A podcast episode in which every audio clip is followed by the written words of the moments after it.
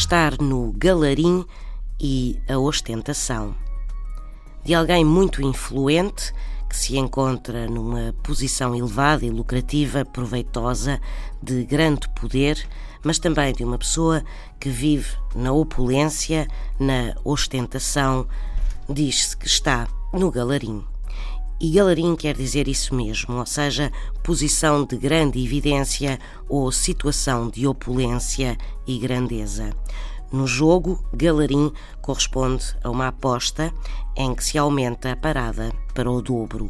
Estar no galarim, estar no poder, ser influente e também ostentar bens e posição.